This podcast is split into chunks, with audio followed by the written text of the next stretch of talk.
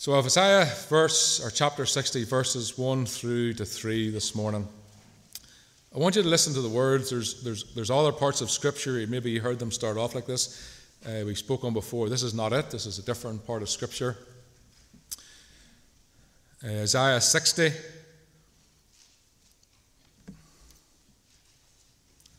I see that translation says arise, but I'm reading from the ESV this morning. It says, Arise and shine, for your light has come, and the glory of the Lord is risen upon you. For behold, the darkness shall cover the earth. Now, think of these words. It's easy just to let them pass you by this morning. For behold, the darkness shall cover the earth, and a deep darkness the peoples. But the Lord will arise over you, and his glory will be seen upon you, and the Gentile nations shall come to your light and the kings to the brightness of your rising. Church, this bit of scripture is wonderful, and I understand you haven't got much time to look into it yourself this morning in any depth. It's a, it's a prophecy. It speaks about the millennium reign, the thousand year reign of Christ when he comes, and Israel will be restored to her former glory. And when Israel was called, she was called to be a light to the world, to be those who lead us to Christ, to point us to salvation. She failed. But God blinded Israel so that we could be saved. The time of the Gentiles, this is what's known as the church age, the time of the Gentiles, where when that full amount of Gentiles be saved, whatever that is, then God will begin to deal with Israel in the last days. And he will establish a throne there, and Israel will fulfill all the promises spoken over her, and she will be that light, that script that God promised over her. This is a prophecy, and it's also something that I see that is prophetic. It speaks into the life of the church now in our present position. This prophecy was written around 700 years before Christ, and it gives Israel, God's chosen people, a great hope for the future. A great hope. A time when Israel will be restored and blessed by God, where the Lord Jesus Christ will be recognized by her as their Messiah. A time when she will turn to Christ and Israel become that great light for the gospel to the world that was spoken over her. But what Isaiah says here, I want you to notice this morning, he speaks of a, a common darkness, I want you to notice, which precedes Israel's future glory. It's important we see this because this is going to help you in these days ahead. There's many uh, Christian and they're, they're weakened this morning and they're shaken and they're hidden, they've hidden themselves away because of the, the ungodliness that's around them, and they've somewhat believe within themselves that the church is no longer walks in a place of victory. Well, that's not what the scriptures teach at all. The Bible says there's coming a great darkness that will precede, precede Israel's future glory, which means a time leading up to Christ's return, there's going to be a great darkness fall upon the earth. Now, Isaiah says, a darkness will cover the earth. Now, what this means is this darkness is, it speaks of peoples people living apart from God and His guidance. That's what the, when it speaks of darkness and light, light is those who know the Lord and are walking with Him. And darkness is the people who don't know their God, don't know God, and they're walking and living in a way that's ungodly. That's just a simple interpretation of what that is. So it means it's a, it's a time of great darkness, a time where people will have no time for God and absolutely no time for His guidance. It'll be a time of great wickedness upon the hearts of people. And that's where the Lord spoke into my heart for us as a church, for not just for 2023, but for 2023 and beyond. The word for us is that we as a church will become a great light placed among a great darkness. Isn't it amazing how, when it's dark and somebody switches the light on, the difference, the, the safety that you feel, the, all of a sudden you don't feel lost. And, and that's what we are to the world. People are lost, they're in darkness, they, don't know, they have no sense of peace or safety. But when they see Christ and come to faith, there's a light that comes on, there's a sense of safety, and all of a sudden life makes sense as an assurance found. So that's our title this morning, A Great Light Placed Among a Great Darkness. Three simple points this morning to help you this morning. The first one is this I see a spirit filled people become a spirit empowered people. I see that in verse 1. In verse 2, I see a time of great decep- deception as darkness. Then in verse 3, I see what you could call an end time revival, that there's hope that God is going to pull people onto Himself in these days, in these last days especially. So let us look at our first point this morning. A spirit filled people become a spirit empowered people. Empowered people. And I feel that I have to say something this morning to, to help you and to help me move on and live for God in this coming age. And this is what I want to say that I hope I'm wrong in it, but I suspect I'm really not. That things are not going to get better as some believe the Bible teach. Um, I don't see that in Scripture at all. I don't see the lion, lion with the lamb this side of eternity. But some people believe that's the case. But the reason I don't think it's the case is that the Bible teaches that things are going to get worse towards the end, not better. Things are going to get darker, as I've just spoken before us. That means the church is going to get brighter by default. The moral decline that we are experiencing in our world is not going to go away as much as we would love it to go away. And I see within myself a spirit filled people seeking to live for Christ, but on their back there seems to be this great burden upon them. What is this burden? It's sin and ungodliness that surrounds the church. It's beginning to weigh her down, and she's become weary, somewhat weakened in her own abilities. And that's normal considering what's around us, but the Word of God speaks in and through that. And the call to the church is not to hide away and blend into the darkness, but is to enter this season of great darkness with a great boldness of faith. Because Isaiah proclaims to the people of faith in the last days, it says, Arise and shine, for the glory of the Lord is upon you. It's nothing to do with yourself, your own abilities. But hear them words, arise and shine. Do you know, as a Christian this morning, are we hiding ourselves away in our workplaces? Out in, when we're out and by and around the streets, are we known as the people of God? Have we got a light? And of course we have, but we have to be careful that we don't be forced into a corner where we stop our light shining for God. No, Jesus speaking about the last days, he talks about something like this. He says, If, if you are ashamed of me before man, if you deny me before man, well, then I will deny you before the Father. He's speaking about a, a people that have got some bit of a light, but they, they hide it away in shame. And to stand and to speak about Christ, you'll not be patted in the back and seen as popular. In fact, you'll be seen as a fool. Paul called himself a fool for Christ because people called him foolish. Yet he's, he's honoured and revered today. But hear them words for your own life arise and shine. We often hear when somebody takes their place in society or they do something, somebody will say, It's his time to shine, isn't it? Well, church, this is our time to shine. How are we living? How are we doing in business? What's our reputation like with our neighbours? These are the sort of things that cause us to shine or become dim. And the word of the church is forget about last year, if our light wasn't that great, well, listen, it's gone.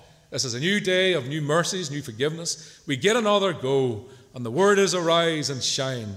Stop hiding away if that's what we're doing. Now, is it possible that the spirit filled church has become stuck in the snares of Satan? Now, there's many snares, and I through them all for the sake of time, but there's one real common snare found within the scripture. Does anybody know what it is? It's fear. Fear is a very common snare.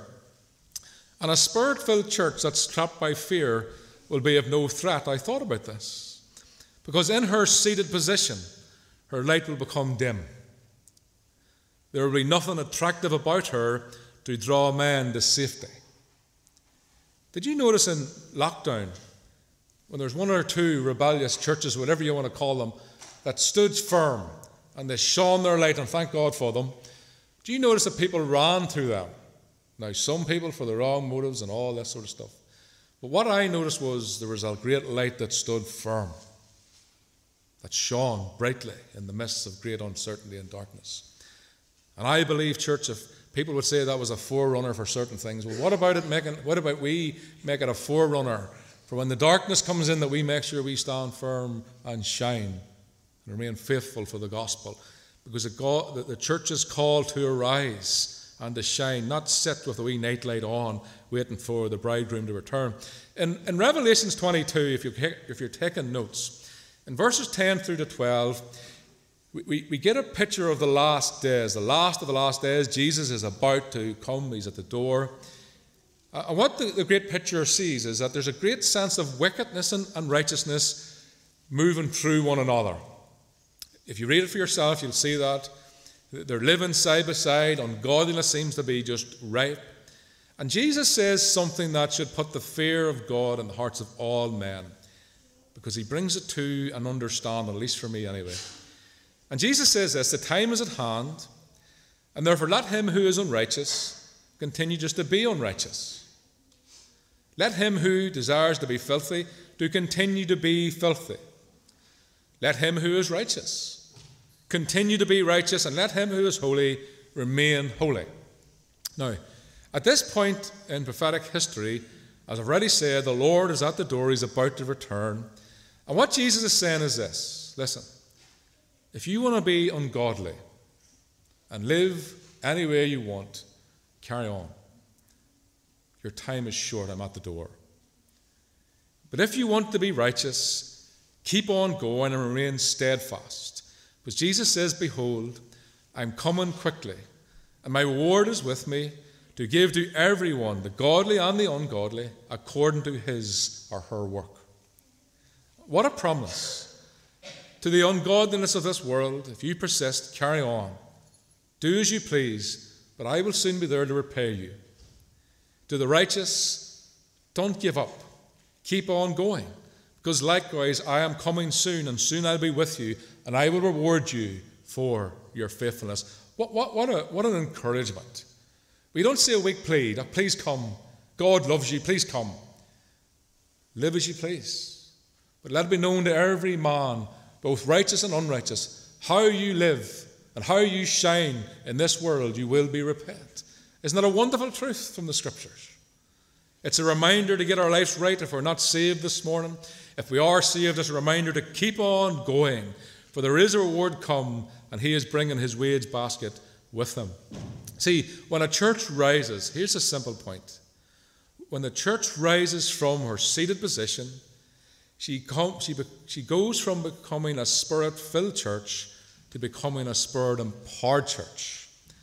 A church where we start to see God use us and do things through us.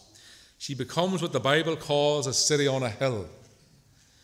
In the darkness of a night, a city that's on a hill can be seen by all people and they can make their way to her and find refuge.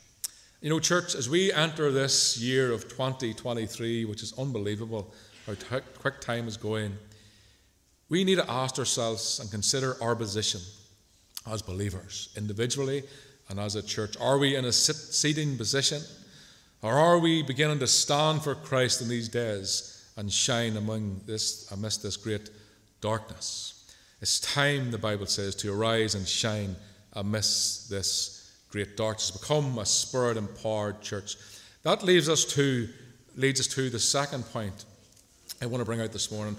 It's a, of, a time of great deception. Now, I've deliberately not went into this because I found myself going down many rabbit holes, but I want to just keep it very, very simple uh, with us this morning to get a theme of what we're thinking. So there's a time of great darkness, a great deception that the Bible speaks about. We could speak for 10 weeks in a row about this time. This is just to remind you that to fear not. This is what's happening around us within our world, is all spoken about within the scripture. It's a time of great deception. I see this in verse 2. And it says, For behold, take, take an understanding, grasp what I'm about to say. Darkness shall cover the earth and a deep darkness the peoples.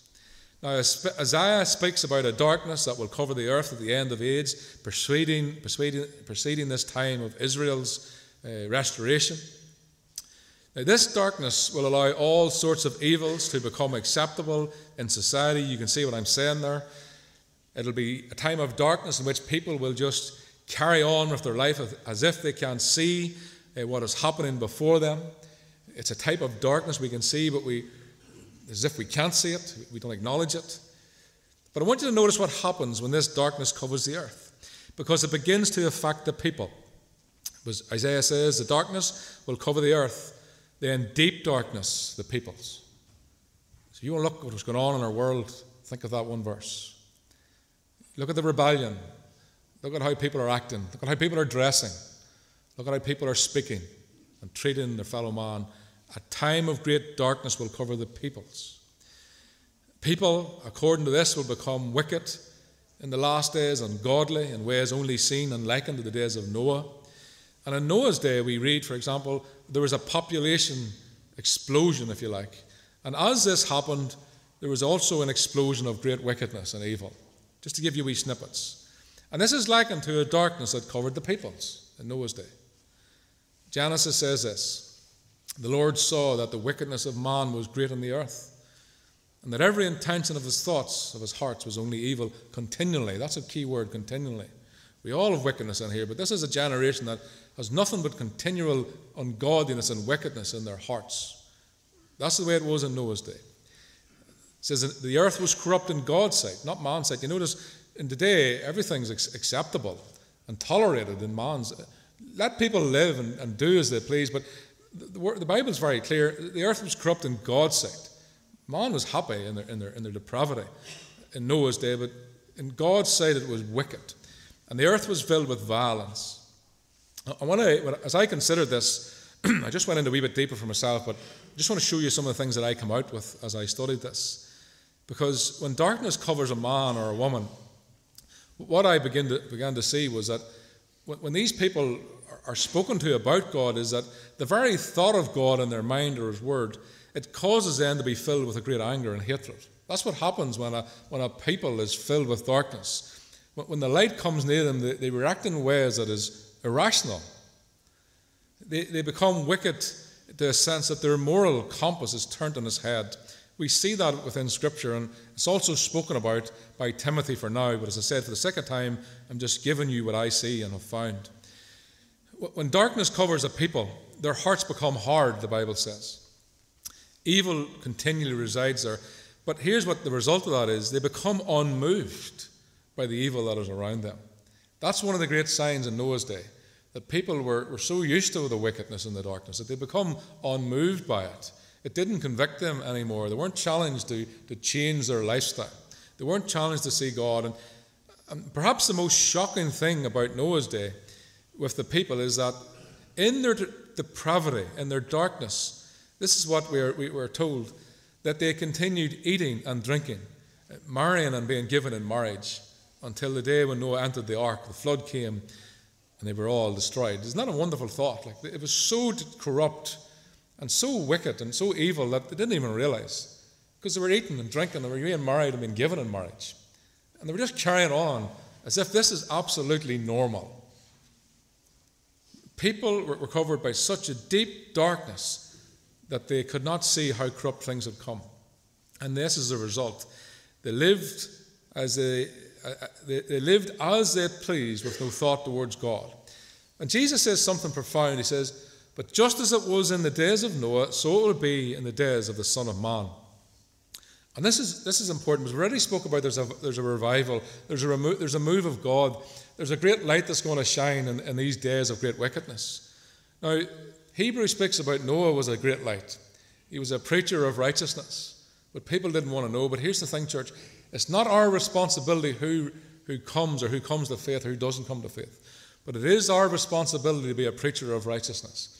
It's our responsibility to make sure that we arise and we're living in such a way and we're speaking in such a way that we are a light to people, that we are leading them to the, the Lord in these days. Because we are told at the closing of age that, that times will become perilous. People will become cold of heart. And here's the thing we must be careful as we enter this year that, that we don't become hard of heart to those people that God loves. Because remember that. The Bible says that He's not willing that any should perish. I've seen me looking at people and thinking that person's going to. Well, listen, we've all looked at people and questioned. But when the Lord looks at them, what does He see? When He found you in your state of depravity, what did He think? Where did He lift you out from? A, a place of morally cleanliness, cleanliness. No, he, he lifted you out of the married clay, the pit, and there's people still in the pit. And as long as we have got to go, as long as we're still got breath in our bodies, there's souls that can and will be saved. But here's the difficulty people are getting harder to love. You don't have to agree with that. I suspect you would. But let me bring it home a wee bit closer in these days. It's even possible that you are getting harder to love. No response? No? But here's where it really gets really challenging. It's even possible that I am getting harder to love. Imagine. This is what Matthew says, church. Beware of it. We're joking with it, but it's very true. And because lawlessness, will abound, the love of many will grow cold. There'll be such a wickedness, such a darkness around us that we can become cold to the very ones we're called to reach. Isn't true? Let us be careful, church, that we don't become cold towards those who God came to die for and to save. Let us be careful we don't go cold towards those that people has God has placed us with. The church is a great light placed among a great darkness. And according to the scriptures, the darker the season, the brighter the true church shall shine. Now, Jesus appeared to Saul, who became Paul, in the Damascus Road. We know that he saved him, he commissioned him to go to preach the gospel, that all men must repent, turn to God, and be saved. We know that. But as we consider this great darkness that surrounds us, let me point you to what Jesus said to Paul the day that he saved him. It's Acts 26 18 for your own notes. And Jesus says this to him I am sending you to the Gentiles to open their eyes, so that they may turn from darkness to light. Notice that, from darkness to light, from the power of Satan, which is likened to the darkness, to God. They may be saved and receive forgiveness of sins. So, church, don't be deceived, I guess. A great darkness has covered our land and our people, but the gospel is still the power of God on the salvation for sinners. The dark place that you were saved from, from through the gospel and that saved you has still got the power to reach in to the great darkness around us and to save people. The spirit empowered church must arise with the gospel and shine brightly.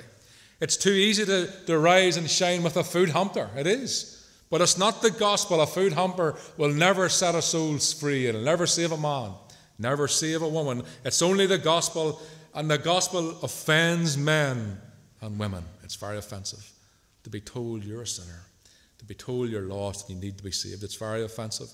But the only way you can truly tell a man or woman that is knowing where you once were yourself. And with that love, compassion, and empathy can you ever preach the gospel when you know where you first stood yourself. That leads us to our last point. It's verse 3. I see end time revival in verse 3. Listen to the words, but the Lord will arise over you but the Lord will arise over you. It doesn't mean your New Year's resolution is going to bring in revival. It means the Lord will arise over you as you take a stand for God and live for Him. And His glory will be seen upon you. His glory. There's too many men and women with their glory, what they do and who they are. But this is a humble people, sold out for God, choosing to shine for Him, allowing His glory to be upon them. And then when this happens, the Gentiles, the people around you, shall come to your light and be saved. What a promise and what a, an insight do we see in this. Our light, according to the scriptures, will lead men to Christ in the last days. And thank God for Isaiah's prophetic vision. Otherwise, there's no hope for this generation at the end of this age. So I see a vision of revival. And we're closed here in a few minutes now. This really is a short point. But I come across this article that a pastor shared that it was an email that he received from a member of the church in which he pastored.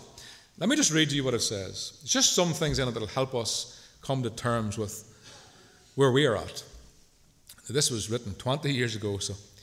In the last week or so, he says, I have not wanted to turn on the television, the TV news, or read every article in the paper as I usually did.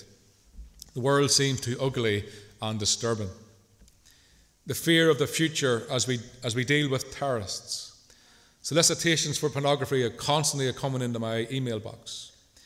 Upside down morality that elevates tolerance above everything else. Then he says something profound. And then I look in my own heart and I see the materialism found there. I see criticism and I see lust. All of this to say, I can't imagine that I am the only one who is particularly struck by the darkness and depravity of our heart and indeed my heart, our world and my heart. We can easily feel so hopeless about the world we live in and in the future we, we face. You see, this is a place of fear. It's a snare. And this man has fallen a snare, and his pastor goes on to explain that he had to bring him out of it. Yes, he was looking into his heart, but who saves us from our wickedness? The Lord. Who then is going to save that world from their wickedness? The Lord, and there is hope as long as we have breath in our bodies. And it's safe to say that this, this email we all can relate to in part. Because all around us there's this darkness which is tolerated. All around us, even within us, there's, there's a moral falling away. And evil appears not only to be celebrated, but, but tolerated in such a level that has, level has become right. And here's the biggest problem that if we peek into our, our own heart, all we see out there, we can often see in here. And that's a place of snare, that's a place of defeat. How can we make a difference in this world around us? Well, the answer is to do what the Lord says arise. And that arise means is get your life right if it's not right. Do what's right for the Lord. Live for Him every day. We can tell people about, about God all we like. If our wee life isn't right, the wee light's very dim. And that's what the Bible's saying to the church in this year. Listen, you're going to be mixing with ungodliness in ways that you never thought possible. But this is an opportunity for you to shine for Him, not to blend in with the world. Live for God and live well for Him. For darkness shall cover the earth and deep darkness the peoples, but the Lord will arise over you, and his glory will come upon you. So here's an image I want to leave you with. It's written by Sir Walter Scott. I don't think that's our very own Walter, it's Sir Walter Scott. And this is something I just want to leave with you because we can feel that we can make absolutely no difference uh, in this world. And as a church, we're going to be making a difference. We already are making a difference. We're stepping forward. We're seeing God move in our own lives. We're seeing the church grow deeper in their faith. We're seeing people come to faith. And I want to speak that out there because it's happening. We're not just talking nonsense or making these stories up, but church, we want to see more.